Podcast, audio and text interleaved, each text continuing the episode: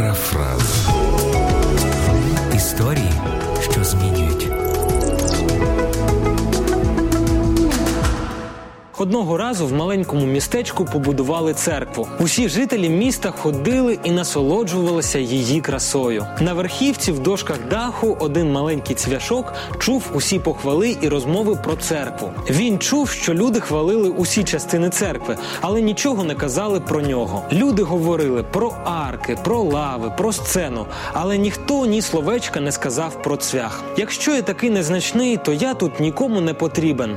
Подумав цвях і вискочив з дошок, до яких був прибитий. В ту ж ніч, коли він дізнався про свою непотрібність і вискочив, падав сильний дощ. На місці, де вже не було цвяха, стала роз'їжджатися черепиця, і через утворену дірку почала проникати вода. Уся церква була залита водою, фарба стекла зі стін, і Біблія була зіпсована. Ось так часто і стається через один цвях. Все руйнується. Можливо, нас не хвалять, може, ми й невідомі, але кожен із нас потрібний.